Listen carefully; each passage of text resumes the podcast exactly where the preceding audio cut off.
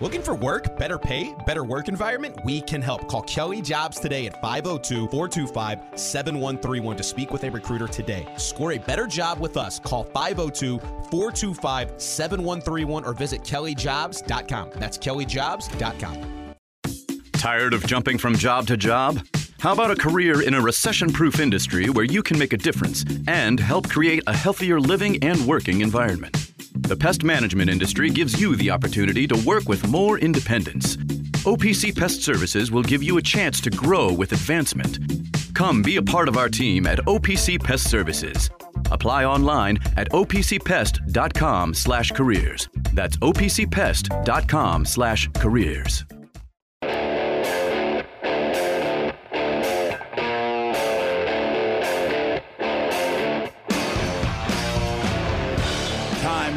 for The Drive with Mark Ennis, presented by The Fitness Market on 93.9 The Ville.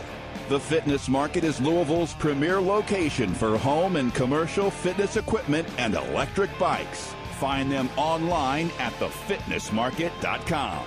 Now, here's Mark Ennis and Luke Hancock.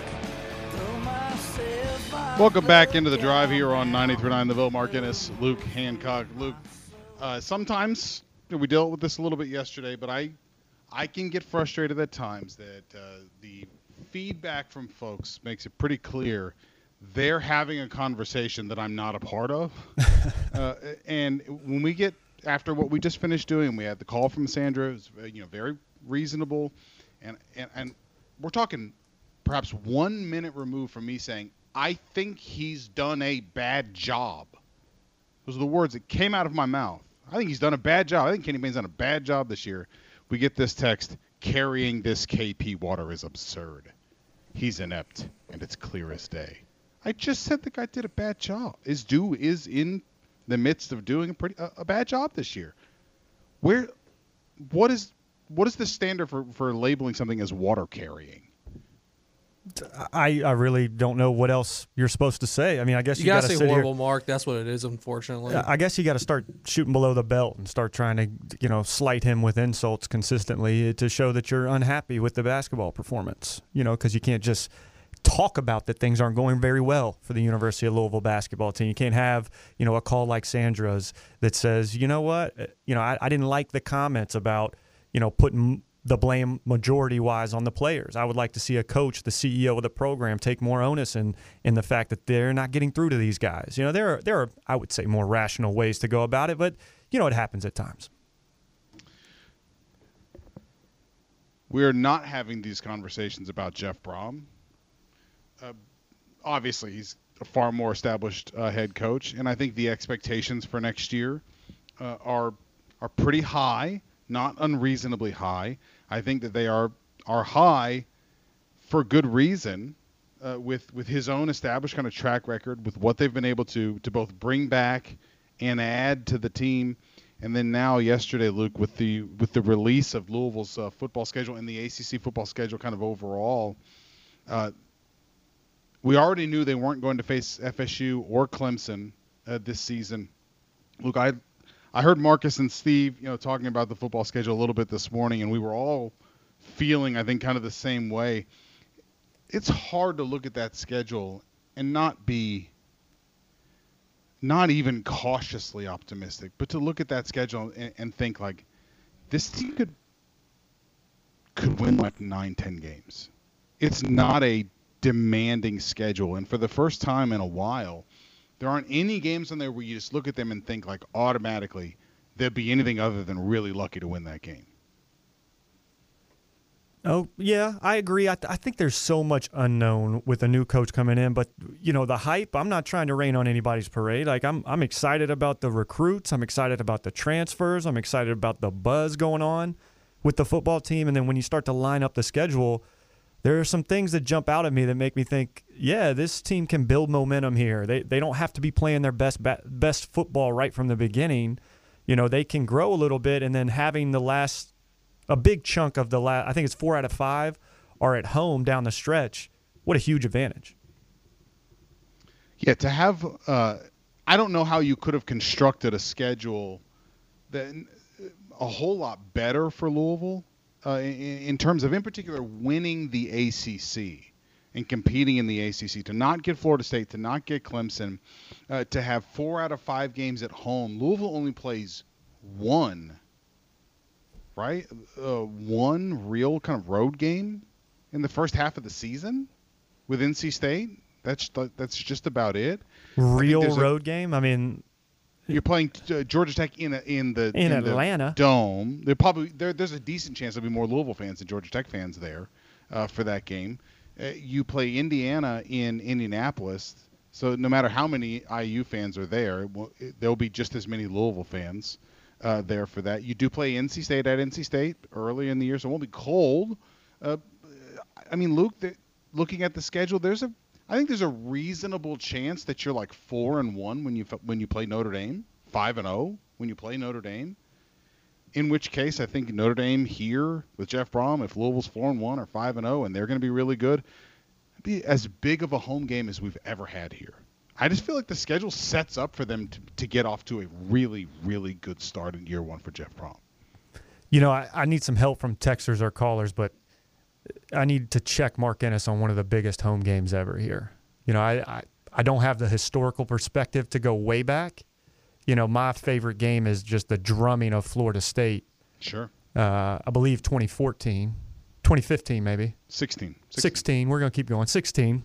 You got there. It was But- the Heisman year. the Heisman year. There you go. Um, you know, I, I don't know if I'm going to call it the biggest game, but how great would that be if they're four and one and they get that kind of crazy environment uh, to play Notre Dame there? And I'm going to look up their schedule here uh, here in a second because it'd be awesome. Like you said, if they were playing well, and Louisville's let's let's just say they're four and one, you're spot on, man. That environment could be absolutely incredible. And then, you know, ultimately, again, having those four out of five at home down the stretch. I don't know how you guys feel about if it's a Thursday game, a Friday game, a Saturday game, but it's kind of spread out with this this roster. You kind of get a little, regardless of what you like, you're gonna have a piece of it. It's just hopefully you don't have too much of what you don't like. Well, I, I feel like with Jeff, like Louisville's not only I think they're going to win. I think they'll be fun to watch, and I I honestly, when it comes to what you know Louisville and its style of play and and its appeal uh, to people and recruits, and Jeff and his history and the ACC sort of fighting for for eyeballs and attention and credibility uh, against the Big Ten and the SEC. I'm I kind of look forward to like re-embracing those weeknight games. You know, would I love to get to the place where they're just totally out of uh, the the environment that we're in in college football? I mean, I guess, but to me, like those weeknight games and the statements that you've made on a lot of those weeknight games are a big reason why Louisville's where they are at all. And I I look forward to people around the country being like, "Oh, Louisville's playing tonight. I'm going to watch that because I don't have to give up my team's game on Saturday. I'm going to watch it on a Thursday or a Friday." And Louisville making a good impression on people because it, it's a big piece of Louisville's football history. I'm I like it. I'm good with it. Yeah, I think you got really exciting matchups with this schedule. Um, I, I do think you're spot on there. Like, hey, eh, you know, it's just the way it is that some of the major market teams, you know, Florida State's going to have those primetime games every week, right? Louisville might not get that, but take advantage when you can. Have these fun matchups. Have them in a lot of pro stadiums. I think I heard something about this being almost the most games in a pro arena that we've ever had for a Louisville football team. I got to get somebody to fact check that. Kelly Dickey probably has already been on it, but you know, I think that's exciting, and especially for recruits and transfers and guys coming in, they, they want to play in that atmosphere. And you know, just just pinpointing that Notre Dame game that you talked about, you know, they play Navy, Tennessee State, NC State, Central Michigan, Ohio State, Duke, and then that Louisville game on October 7th on a Saturday.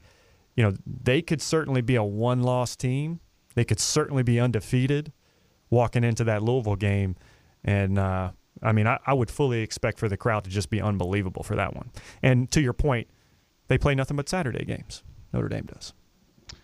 I would love. I love the the thought of, of Sam Hartman just uh, shaking in his uh, his cleats, coming well back. played, to yeah. Cardinal The Stadium. transfer, Yes. absolutely. His last uh, outing did not go well, to say the least. Let's get Isaac in here really quickly before uh, Roddy Jones joins us here. Isaac, thanks for waiting, buddy. Welcome into the drive. What's up? How you guys doing today? Doing Good. good. Thanks for the call. Uh, listen, uh, let's start with football first. I can't tell you how excited I am for this season. I feel like uh, we got a lot of momentum behind with the fan base, and uh, I just uh, I want to you know just shout out you know to the fans out there, man. If if last year you didn't want to come out and see a game, uh, me and my buddies we ended up going to three games. We went to uh, the Florida State, Wake Forest, and NC State game. And I'll tell you what, man, I had a, bla- a blast regardless of how the season went. Um, please, if you if you don't got money for a good ticket, the flight deck. We we sit up on the flight deck, and hey, it's there's not a bad seat up there, and you know you get a perfect view of it, and you know I'm just so excited because I know that one game I'm circling on the calendar is Notre Dame because I want I want some revenge. The last time we played them was Scott's first game at Louisville, and they got the better of us. I think we might be able to give them a run for their money. But uh, I wanted to ask you guys a quick question about basketball. Uh, you know, I know there's a lot of talk about whether Kenny might come back or not, but uh, if he does come back, in my opinion, he's going to have to do some reflections on himself as a coach. And to be honest, man, I think he's going to have to go up and down this roster, and uh, he's going to have to make some changes because I'm telling you guys, there's there's a couple players on this team that, in my opinion, do not deserve to wear the jersey. Wearing this jersey should be a privilege. To be able to play for this city and for this program is an honor because it is a historical program. So I just wanted to see if you guys felt the same and uh, go cards.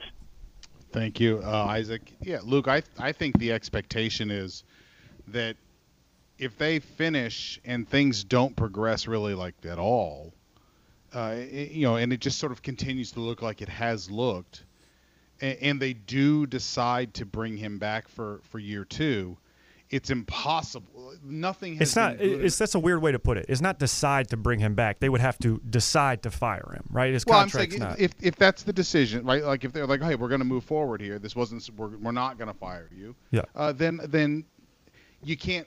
They didn't build enough to say like keep doing what you're doing. So uh, yeah, I would think that every single thing there is would be uh, th- that you can even conceive of doing would at least be under consideration. Be- gigantic changes in the the roster.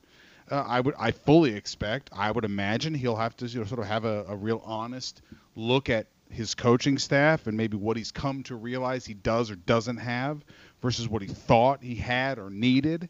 Uh, and I would not be shocked if there are changes made uh, there as well. Uh, but I think the heavy emphasis is going to be on quite a bit of turnover on this roster, don't you? I can't imagine there'll be more than four or five guys that are on the team now that'll be back next year. Do you? Absolutely not. Yeah. I mean, I think that would be pure insanity. If you think you you've gone this entire season with these guys, and now we're 21 games in, and this is what's going to take you from winning two games, and they just need an off season, or they just need a you know a mental break or vacation, or what, I don't even know what you would say there. Kenny Payne has got to, without question, show his ability to go out there and rebuild this roster. That Kansas State experiment was perfect. They had 14 guys, some of which were walk ons, leave the program when Jerome Tang got to Kansas State. 14 guys left the program, and he brings in his new pieces from wherever, right? Like, that has to happen. And somebody just texted in and asked if Kenny Payne has to make staff changes. You know, I'm not in their shoes. I've never been an assistant coach. Um, I have my experience with Chris Caputo, who's the head coach at George Washington, with my time uh, at George Mason with Coach Larranaga, um, Eric Konkol is at Louisiana Tech, Mike Huger's at Bowling Green.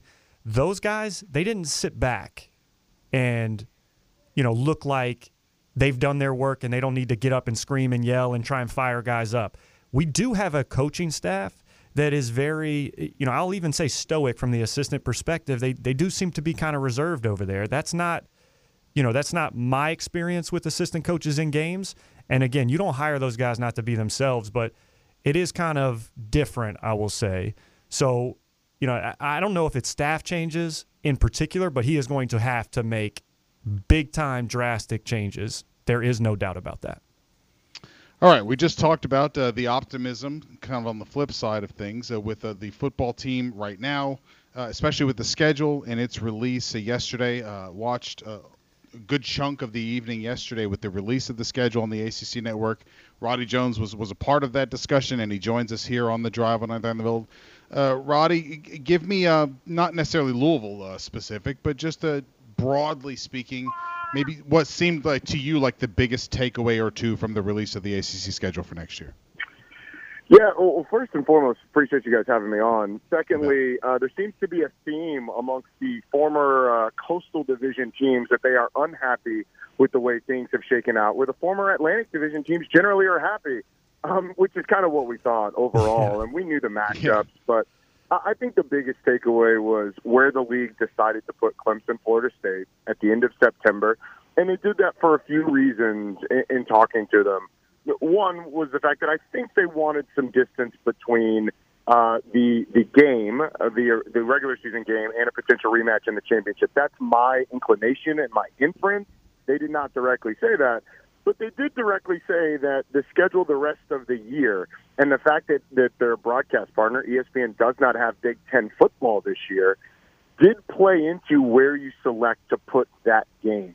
So you put it at the end of September where generally you don't have a lot of these big time matchups and you set yourself up to potentially have a matchup that's going to be prime time, potentially game day, really depending on whether or not Florida State wins week one, uh, and gives the ACC a national spotlight. So that was really the biggest takeaway overall. Uh, there are some weird quirks. You know, I think the, the short week that Duke and, and uh, Wake Forest both have before they play each other on a Thursday night is interesting. The fact that Syracuse does not have a game at home in the month of October is interesting. Some of the teams, like a Florida State, have really early open dates at the end of September and then are going to have eight straight weeks of football, kind of like TCU did last year. Um, but all of those are, are were sort of secondary, and a lot of those were just sort of factors that, that happened because of the way the schedule broke. The ACC's decision to put Clemson, Florida State where they did seemed to be very intentional, and that was uh, that was pretty interesting. Roddy, uh, thanks for joining us, man. I, I was wondering who kind of either got excited about their schedule or had big time problems with their schedule that maybe you don't see quite what they're seeing. I know UNC has been one that's kind of been on my Mack timeline Brown, yeah. quite a bit with Mr. Mack Brown, and I did see. I, I don't think they leave the state of North Carolina, but one time in the first six seven games. Yeah, and and honestly, that that plays into it. That plays into the decision making. I do see why Mack Brown is upset, uh, and I see why people push back on it. Like the, some of the matchups early on, South Carolina, for instance, Minnesota, they're not going to grab the headlines that a Texas A&M will grab or that Georgia will grab, who's on who's on Georgia Tech's schedule. Um, but I mean, I wouldn't want to play South Carolina with Spencer Rattler with the momentum that they ended the season on, and I certainly wouldn't want to play Minnesota, who's going to be one of the favorites in the Big Ten West going into next season. I saw that team in the bowl game. That is not a team that you want to play. I mean, even if you are more talented than them, they play a style of football that is not conducive to wanting to play them. They're going to bloody your nose. They're going to be physical, play great defense, challenge you. They're going to make you earn everything. So, so having those two games early on for Carolina kind of sets them up in a position where you, you're not out of the gate in an easy way. Then you have to go to Pitt, and Pitt's going to be really good, I think. And again, it's basically the ACC's version of a Big Ten West team, where they're going to play great defense. They're going to sort of bloody you in the run game, and then at the end of the season, you get the two or the three, three of the teams with the best records from the prior year on your schedule: Duke, at Clemson, at NC State, back to back to back. So the start to the year which some of that's UNC is scheduling. South Carolina, Minnesota, App State in there as well. But let's remember, App State was six and six last year. Uh, but the end of the season and the, the ACC's decision to put at Pitt after those games, and then the end of the season, Duke at you uh, at Clemson at NC State. Even though they don't have to get on a plane, but twice I believe, Pitt and Georgia Tech. Uh, it's still a schedule that I would not want. And on the opposite side, I think Louisville's schedule broke really well for them I think there's a couple others. The one that's really tough that I'll give you that people aren't really talking about because they don't think this team's going to be very good is Virginia. I mean, look at the start of Virginia's schedule. It is brutal. They play Tennessee to start the season, and then they've got James Madison, a team that should have been in the Sun Belt Championship yeah. game a year ago. Uh, and it doesn't get any easier for there. So, so I feel bad for Tony Elliott. He's got a rough draw of it. Uh, you mentioned the Big Ten West, uh, and Louisville just happened to have hired the head coach from the Big Ten West champion uh, last year uh, to be their head coach. And you mentioned the schedule, Roddy. It really does look like it's primed both for them to get off to a pretty good start and is very favorable both in terms of who they don't play and the end of the schedule when you might be in contention for for who knows what. Four out of five games uh, at home. You don't get Florida State. You're Clemson. Uh, it seems like Louisville is in a should be pretty optimistic about what, what's at least on the table based on the schedule, at least. I think they certainly should be, and I, I sort of joked about the Atlantic teams being happy about the schedule. I don't think anybody's oh, yeah. happier about it than than Louisville, because yeah. basically they got the Coastal Division, uh, sans a couple of teams, and they missed the two teams from the Atlantic, Clemson and Florida State, that nobody wants to play. Now, it, it's not a cakewalk. When you go to this sort of format, you're going to get good teams. NC State's going to be a good team. Obviously, you play Notre Dame. That's a good team. But you're exactly right. Like, if you're going to get a team out of the Big Ten, Rutgers is on. I can't remember whose schedule Rutgers is on, but Indiana is on is on Louisville's schedule. Yeah. That's manageable. We can do that, you know. And Jeff Brohm obviously intimately familiar with them, uh, having coached against Indiana in his last game at Purdue, uh, or excuse me, second last game at Purdue. Uh, so, so when you when you look at at the way the schedule broke for Louisville and sort of a team that if they figure it out can maybe make some noise and make a run, and we'll look up at the end of the season like, oh, Louisville is in contention for this thing. I would not at all be surprised if it's the Cards because the cupboard is not completely bare. Uh, and Jeff Brohm's a heck of a coach. So I got questions all over the place, but who doesn't? Uh, and a lot of those will have been solved by the transfer portal. Some may still need to be solved by the portal or, or by freshmen that are coming in. Um, but the way the schedule has broken for Louisville, yeah, it sets up perfectly for Jeff Brohm in year one. Roddy, I was asking or thinking about this. Is there a day of the week in terms of like playing your game on Friday night, Saturday night, Thursday night? Does it matter from a player's perspective? I know you mentioned some of the marquee matchups. They're going to put them in those prime time uh, slots where they get the most eyeballs and where there's not a ton of competition. But for a school like Louisville, I've already gotten a bunch of people hitting hitting us up on the text line saying, "Well, Thursday doesn't work for me because I got to work." I'm not necessarily saying that, but as from a player's perspective in that locker room, short week, long week, does it matter? Do you care? So, so we played Thursday night games every single year that I was at Tech. That was when Thursday, the, it was before the NFL moved to Thursday night. So it was the biggest game in college football. Sorry, I've got a, a one-year-old in the back who wants to contribute. I know how you uh, feel, uh, brother. yeah, Luke. Um, uh, it, it was the biggest night in college football, so we always got great crowds for it. What I will say, short week does make a difference. I did not like the short weeks that we had. But in terms of day of the week, it really doesn't matter. It all starts to feel like Saturday on the day of. The only difference is that it's always a night game and you're always going through that process while you're waiting in the hotel. Now, it's a challenge for the fans, and I completely understand it, especially those Thursday night games having to get up and work the next day. Uh, but uh, if you want to support the team, it's something that the ACC is going to have to continue to do as you fight for relevance, as you fight for eyeballs, you're not going to win those matchups when the SEC and the Big Ten have those big time games, and especially when they have multiples, they're going to suck all the oxygen out of the room. So you have to do what you can as you get into October and November to play games on a Thursday, on a Friday. Um, so I actually like it for a team like Louisville, especially going down to a place like Miami. And I believe they play Miami on Black Friday. Not ideal. They're going to have to spend Thanksgiving either traveling or in Miami. But Louisville does a lot of recruiting in Miami. That is a good thing for Louisville to be able to get down there. And you're probably not going to get a great crowd out of the Miami crew unless they're going to the ACC championship. So, so games like that, sometimes it does play in your favor because you get the exposure without necessarily the hostility on the other side.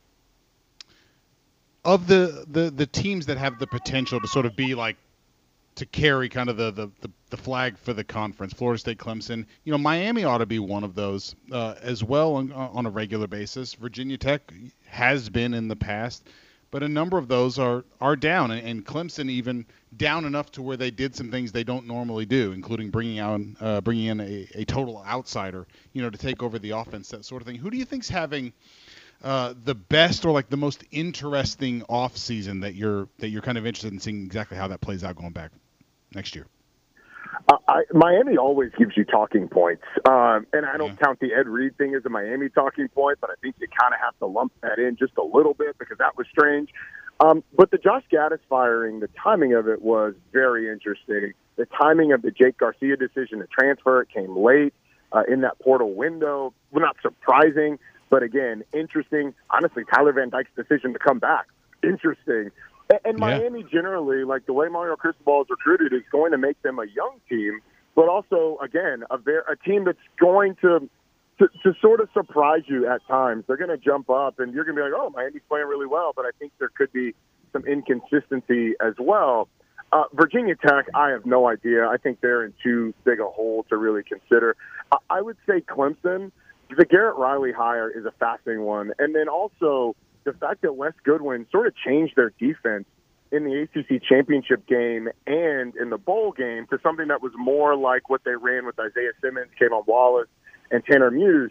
That's that's sort of a it's not a defensive coordinator change, but it is a difference in philosophy uh, from your defensive coordinator, which does make them a little more fascinating, particularly with how they're going to utilize some of those pieces. Now they lose enough on defense where I think they are vulnerable, but Florida State with what they've done in the portal, I just think their storylines abound. And then you're going to have teams like an NC State getting Brennan Armstrong and Robert Anae, sort of a departure from what Dave Doeren has done in the past in terms of offensive philosophy. And that's a team that I think could be pretty good. They certainly will be good on defense. That front seven, front six, they're three, three, five. That front six is going to be excellent. Aydan White, maybe the best corner in the league um, in- in that secondary. So I think there's enough storylines to go around going into next year. This guy's such a pro. He just gave me the ultimate segue.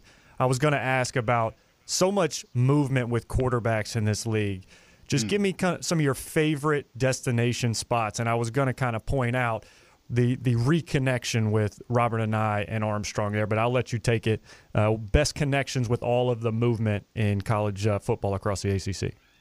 Yeah, man. The the, the Anae Brennan Armstrong one is um, is certainly fascinating. Now they're going to have to find weapons on the outside, but a guy like Trent Pennix was a good weapon for them until he hurt his shoulder. Uh, he's guy that Robert Anae is going to use, but just that marriage, letting Brennan book, which they didn't really let him do last year at Virginia, is going to be fascinating. I think the other one that we kind of forget about a little bit is the Phil Jurkovec move, going from Boston College to, to reunite with Frank Cignetti Jr. I think a big part of the issue was exposed was sort of pulling the trigger at times um, when throwing uh, throwing football. Honestly, downfield on some of the intermediate routes that you have to hit in that pro style system under Frank Cignetti Jr. Phil Jurkovec's not going to do that. He is a player. He's going to be able to make plays with his legs.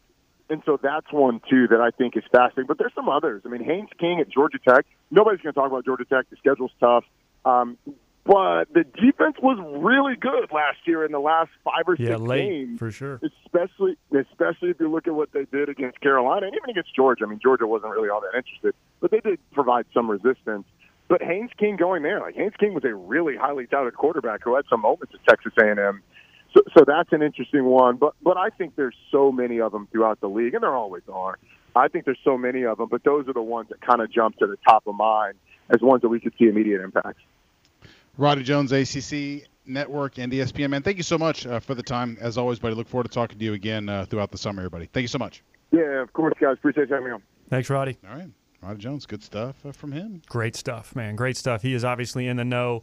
Uh, a junkie. I've loved hearing him call games, uh, especially with Wes Durham. They got a great connection. He's been uh, he's been the man. I've really enjoyed getting to hang out with Roddy a little bit. All right, let's go ahead and take our last break. We'll come back. We'll open up the phones uh, here and put a bow on this one here on the drive on the Thunderville. Right back. Metro College is a program that helps students pay for tuition, and I didn't believe it. You have to work third shift five days a week. It's a great and rewarding thing when you graduate. I would do it all over again, just like I just did. You know those buddies who magically become medical professionals when you're not at the top of your game? The ones who say, Come on, muscle through it. but then also say, Hey, you should probably see my specialist. or surgery or pain meds. It's almost always false, false, and false. Athletico's physical therapists, the same therapists who work with professional athletes, can tackle those little aches and pains from the start, before they become big ones. So next time, don't believe everything you hear. Instead, start with Athletico. Schedule your free assessment at athletico.com.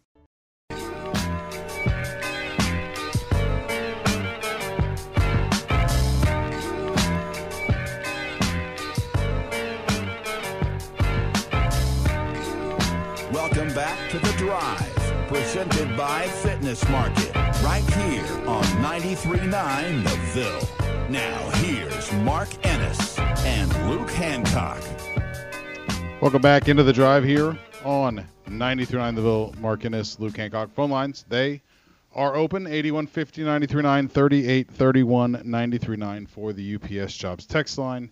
If you want to hit us up that way, welcome to do so uh, as well. Anything else from Roddy uh, jump out there? I always enjoy when we have Roddy on because he's obviously extremely smart and he's a junkie for the ACC like you and I are. But I do like that he reminds us that Georgia Tech really should be better than they are in football and that the ACC really could benefit from that being viable there uh, in Georgia Tech and being better than it has been lately. I hope that that happens.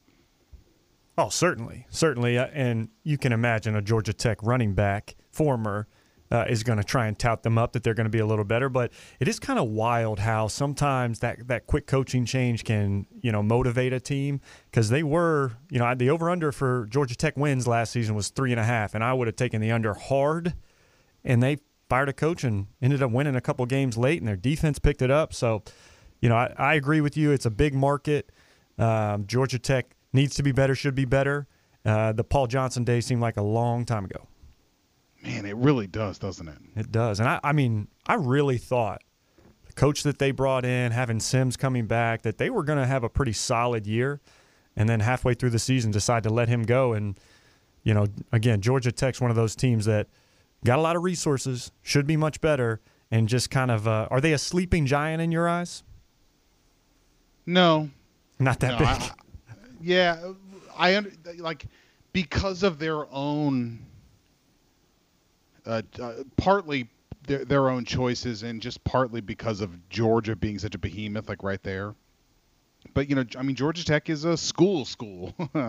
they, uh, you know, they, they impose because of their own values. I'm, I'm not judging them at all, you know, but it is a more difficult challenge, and it's in particular, I think the challenge is is difficult in a way that negates what ought to be, I think, some strengths with players everywhere you know, but then Georgia Tech can't really get involved with every single one of those. But it still should be better than it is, and and I'm hopeful that it's a it is still a, a it's a great program historically. Georgia Tech is, and it would be a big boost to the ACC to have a team in Atlanta, Georgia that's that's good to really good on kind of a regular basis. I think that would be a very big boost for the ACC overall. Certainly. Do you think the ACC is going to still be having those same conversations through this year. Like Florida State's supposed to be much better. Miami, just Roddy talked about it, got some interesting dynamics there. Uh, Clemson's going to be very good again. Um, you know, whether it's Pitt or a Louisville team, or you know, they just seem to be a little deeper across the league. You think the narrative's still going to be what it's been the last few years? And one last point, uh, just so the kids know, Wikipedia should not be counted as fact because I just looked up Roddy Jones. I was just going to check what number he was at Georgia Tech. It says he's a 78 year old uh, British swimmer. And you might be uh, on the wrong Roddy Jones Wikipedia page, man. Well, I've seen the guy many times, and uh, that picture is the Roddy Jones we just talked to. And uh, if he's 78 years old, something in the water for that guy. Yeah, that's a very, very different person. Yes, yes, it is. 8150 939. That's uh, the number if you want. Well, I was, uh, I was uh, you got to you got to hit the first point. I threw you off with that comment, but just the narrative overall with the ACC. I know you kind of alluded to that question with Roddy, but seems a little deeper. It's not, you know, 2 years ago certainly Clemson and a bunch of guys. I don't know if UNC is going to have as much hype as they have the last few years, but you know, there's still a lot of quality and depth through the ACC or at least more than we've seen, right? There needs to be, and I think in particular, Luke, what needs to happen for the ACC is there ne- it needs to be fun football in environments that are that are fun to have on TV. And the ACC, like the SEC, is pretty lucky that basically, with the exception of what Vanderbilt, that every one of those home crowds is sixty thousand or so or more for the big games, and they it, it is a it's compelling television more times than not. And the ACC doesn't have that. But the the schools that have the capacity for it, I mean, they they really need those schools. Like I, to me, I know Pitt has been good, and I think Narduzzi's a great coach. But like, there's almost nothing you can do to make that stadium feel like a crazy college home crowd to me. But Virginia Tech can, Georgia Tech can, Florida State can, Clemson can, and I, I think Louisville can. Uh, and they they need far more of those schools to do and have way more of that to put on TV so people remember that was fun to watch. I want to watch that again. They need way more of that stuff to happen. Doak Campbell having a bunch of you know empty seats and, and things like like that. Crazy. That can't Virginia Tech just being not worth watching. That was a place that people were petrified of for for two decades really, and it's not that now. And the ACC really can't stomach that either. I totally agree. Grew up going to some of those uh, Virginia Tech atmospheres, and uh, absolutely incredible. Enter Sandman, everybody knows about, but a Thursday night in Lane Stadium is unlike any other place. Um, uh, I'll, I'll, add one to Vandy. I don't think Missouri's bringing a, a massive crowd to any of their games either. Uh, but to your point, Fair. across totally the, right, totally across, right. Across the ACC, though, you would expect you know just the noise and the fan bases to you know have this year um, as really an opportunity to to get back out there. And I don't know if it's you know post COVID effects that people are still just being a little standoffish. I wouldn't think so, but the depth of the league and having more marquee games and and more exciting games, I think is just going to be great for football this year. And it's it's awesome for Louisville fans because you know you you, you have some lean years there, and even though we we I don't look at the Scott Satterfield era as, as incredibly negative like some fans do. Came in in a rough spot, left the program in a better place. But the hype and the buzz that's going on right now, I would think this atmosphere we're going to see this year is going to rival what we saw with Lamar and his Heisman year. You know what I really want to happen, and and this is a this did not happen with Scott. I miss and look forward to regaining the, the you know the like the meme of Ben Affleck standing outside of his house and he's like exasperated and smoking a cigarette. You know what I'm talking about? Oh yeah. I miss other teams in the ACC having that reaction to Louisville on their schedule. We've had that at times. And, I, I miss teams being like, not only are we probably going to lose this game, but this is going to be a miserable experience too. Like it's it's going to hurt on the way down, so to speak. Like I I miss that, and I I have no doubts about Jeff Brohm being able to recover a lot of that. Oh, no question. I mean, the atmosphere piece, like, you know, the prodigal son returns. And so I, I just think people are going to gravitate towards Louisville football. I think he's gonna he's gonna be able to bring so much excitement with his style, with the noise on the recruiting trail. Uh, I mean, I fully expect fans from the jump to be involved. And then you mentioned that Notre Dame game, and as you're looking through the schedule, you do start to say, well, what if these guys could start the season the right way and they get to that game and the hype is there and Notre Dame just beat, you know, Ohio State and then Duke, who Duke did have a great year last year. Um, Yeah. But, you know, if Louisville's got one loss and Notre Dame's undefeated and they come home and Louisville gets that one done, you kind of just you start to say, man, this is going to be how it is with Jeff Brohm, and you better watch out because Louisville's no easy out, and that is incredibly exciting. And, and that's that's what I'm looking forward to. I I expect that uh, National Signing Day, uh, where they finish off for the most part the class uh, tomorrow, will go well for them. Uh, I think it would be another sort of feather in Jeff's cap if they flip uh, or if they you know win this sort of head-to-head battle for uh, the Spencer kid, uh, this uh, a lineman here locally, and, and perhaps maybe sign another guy or two. Uh, I have been incredibly encouraged by how well, in addition to wide receiver and addressing the quarterback room with a guy that's very familiar with the system and that sort of thing. But the the way they have addressed both lines has impressed me quite a bit. I was I I had hoped that they would they would do well there, but to to hold on to, to a couple of the highly rated guys, uh, this Crocker kid that was committed to Mississippi State for a while that just committed and still being in on perhaps another one or two of these guys, like it, they've done a great job with the lines, and that's always one of uh, the places where Louisville's always going to struggle. I think to keep up with the bluest of the blue bloods is getting those offensive and defensive linemen, those front seven or offensive lineman guys. They're doing pretty good so far, and that's I didn't necessarily see that coming right away with Jeff Brohm. Yeah, I, I mean, I've always said this like basketball, football, you, you have to be able to compete in the trenches. Obviously, rebounding the basketball, protecting the paint. But on the football side, you know, if you can't compete on the offensive and defensive line, you can't beat the big boys. It's not quite, you know, Nick Saban's murder ball where they were just so unbelievable with talent and depth. But you still got to be competitive. You know, the teams aren't winning in spite of their quarterback anymore. You, you need a line that's going to hold up, and you got to be able to get pressure on the quarterback. So, you know, I, a big check plus. I, am sure you would give him an A up to this point as well. Yeah. And um, you know, a texter in earlier said something about still looking for him to add some pieces. Is there a spot you want to see with a, a few, you know, spots left, I guess, to add that you, you really want to see them attack a certain area? Go get a guy for a certain area? You know, I think that they would still really like one more tight end. Uh, and and another inside linebacker, I think, would be is still pretty pressing, especially with Monty Montgomery leaving. Uh, now I know KJ Cloyd coming back is good, uh, but uh, you know, inside linebacker is literally the only position where I'm not sure they have what they need. I think in other places, like I think wide receiver, I don't know who shakes out as like the top three or four guys.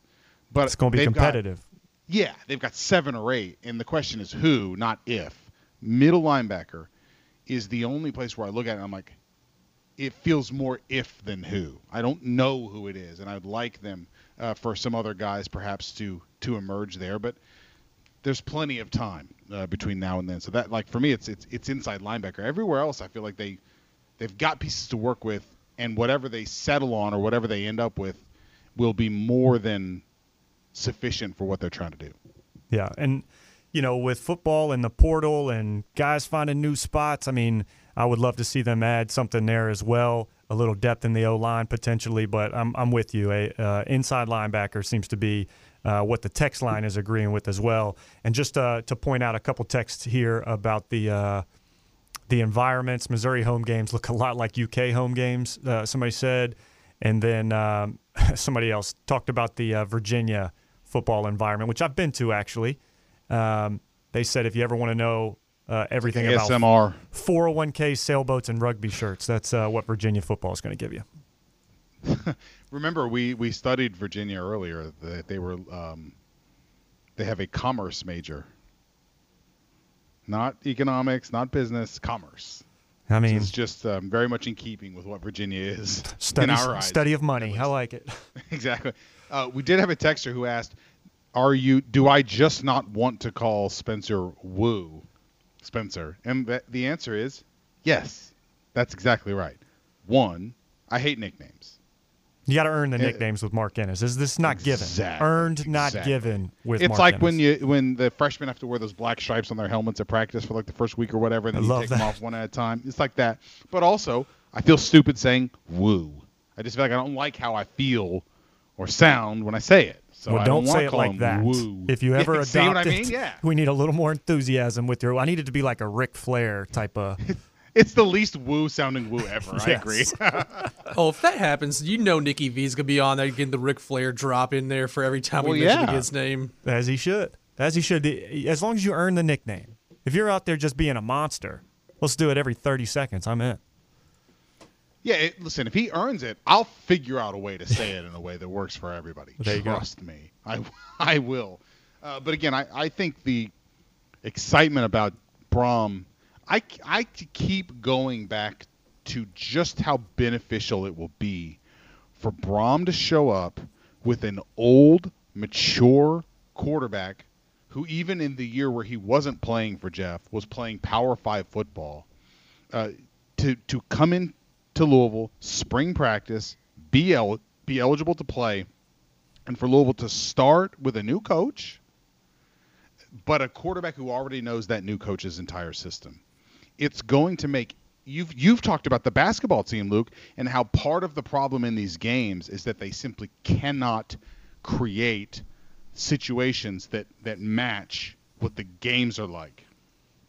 Every single day, Jack Plummer is going to be able to throw like a guy who's played played years of games in this offense, and it's going to make every single spring practice rep better for everyone, For including everyone. Pierce Clarkson. Yeah, that that's the key. You know, having a veteran that can show you how to practice, show you how to prepare, show you what you know, things to avoid. I've always said that with you, Mark, over the years here. You know, with coaches, especially when you're in a new environment, it's as much learning about what not to do as it is about what to do. And having Jack in there, I mean, that I think that's an unbelievable start for Pierce Clarkson. And in all reality, the best case scenario, he never plays. You know, Plummer never plays because Pierce Clarkson's that good and he just embraces that backup and leadership role. But I don't necessarily see that happening because the game speeds up so much. I'm very impressed with Pierce Clarkson, but I, I think you're going to need Plummer quite a bit, quite a bit. And uh, also, somebody somebody said uh, they're thinking a full fullback, and that might be a transfer from Wisconsin. But the other question: Do they announce any additional transfers tomorrow? Just your thoughts, Mark. Now I know we're putting you on the spot there. Uh, I don't know that you'll get transfers necessarily tomorrow, it, but if they do, I think it'll be guys that are maybe be off the radar, and yeah. that will always be a thing. You know, the I, I think that every program, especially Power Five schools, should be prepared for like, oh, I've never heard of that guy before. Let me see what I can find out about him. Like that. That's, you know, these coaches are, their lives and and livelihoods, not lives, their livelihoods depend on, you know, going above and beyond in terms of just finding guys that are out there. So if they signed, you know, or announced, you know, a transfer that we've never heard of tomorrow, it wouldn't shock me at all. Uh, but I, I think it'll be focused on just a handful of their the signees that they're looking for out of high school tomorrow. But again, I can't Jeff, I can't praise him enough for hitting the ground running like somebody who has has had a plan for this for like a really long time. and, and like the minute he finally got the job, got in the door, got the keys, has just been like boom, boom, boom, boom, boom, all the way down. You think like yeah, he'll probably never admit this, but timing wise, just didn't work out that first time around. I, I just have to imagine in the back of his head, he was always like, "I'm going to end up there eventually." I don't know if he's planning. I don't know if he's actually, you know, putting even that thoughts out in fruition. But uh, in the back of his head, I think he's always been like, you know, that's where I want to be.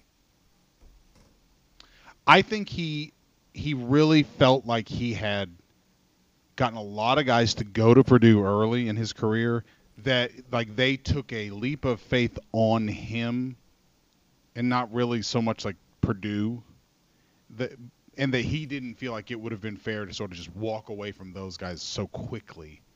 Uh, but that after a while, you know, you, you've done the job, you've done the work and, and he felt I think safe enough and wanted to make that move. But I think early on it was just straight up guys made you know took a leap of faith on me at Purdue when we weren't that great and Purdue hadn't been that great and it's certainly not like a fun place to be. And and he just didn't want to walk away from it uh, that quickly. Yeah. But man, where would we be if he had? Oh, I I I just can't imagine. I think it all just worked out so perfectly. From U of L's coach leaving and getting a check for that as a university, and then the way things have unfolded with Jeff. You know, again, Rueben Owens was the guy out there that was kind of like uh, that. That was just a dream, really. I know he was committed, but I, I never really saw that coming to fruition. Same. And, and so when he left, maybe a little disappointing, but not a not a big wake at all from that. And then again, putting one foot in front of the other and just picking up all these pieces has been really impressive. One of the guys, uh, somebody just asked about, I think, bringing up the conversation about O line, D line uh, Jermayne Lole. They said Lola uh, from ASU, but uh, Jermayne, have you heard? I know he's still on the team. Yeah. But I mean, we, everything we I've heard, heard is that he's coming back. Yeah. yeah. Everything I've heard is that he'll be back. Uh, and, and, if so, I mean, there's gonna be a lot to work with up front. Even you know, losing some really uh, uh, versatile pieces, you know, off of last year's team, to have if Lole's back and, and remotely healthy, and Ashton Gillotte and uh, Herron coming back in, and you got Popeye Williams another year under the system and stuff mm. like that. There's going to be plenty of, uh, I think, talented guys, and it will be really interesting to see how does the system defensively maybe morph a little bit to fit those guys and, and what maybe Louisville has, because I think they're going to be in the front seven, outside linebacker and defensive line. They're going to be really there's going to be a lot of options and a lot of versatility there. And I think that they're going to probably feel free to, to perhaps be a little bit aggressive uh, and and make up for whatever they might be missing in terms of like run defense and inside and that sort of thing. I I'm really excited to see what they how they opt to do this whole thing because I think there's they got a lot to work with. I think so too, and I think in particular he's a guy You know, got injured, didn't play last year. A, a guy who they talked about being a little heavier, you know, still needing to get in shape. If he grinds it out from the moment he's really able to go, you know, when you have, it's just like a redshirt year from 100 years ago when you had to do those things when you transferred. Nobody knows about that anymore, but, you know, I do. Uh, if you take that year and you work on yourself as an individual and you don't have to concern yourself near as much with what the team is doing and making the team better, I mean, it can be absolutely incredible for guys. And I think about somebody who has to transform their body a little bit, even though this guy was all Pac 12. I mean, he was a, an absolute stud at Arizona State. Like, he's a guy, I mean, he could be a, a first round draft pick potentially. Now, I know that's a little crazy because he hasn't put up any numbers here and he's been injured for a long time, but the potential is there, certainly.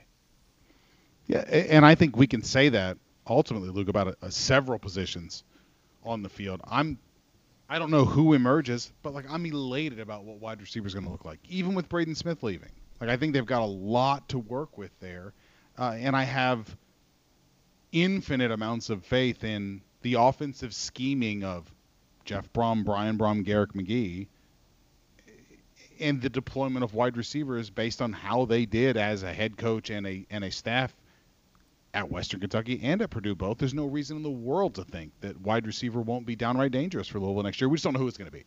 I just love the competition aspect. I think it's better Yeah. this way.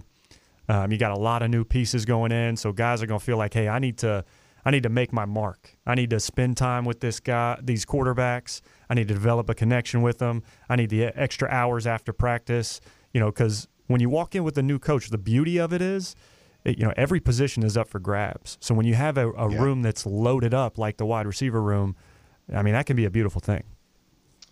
All right, good stuff uh, today from all of you. Really, really did uh, enjoy this. Luke, it's good to have you back here. You've been listening to the Drive on the Ville. See you. Woo!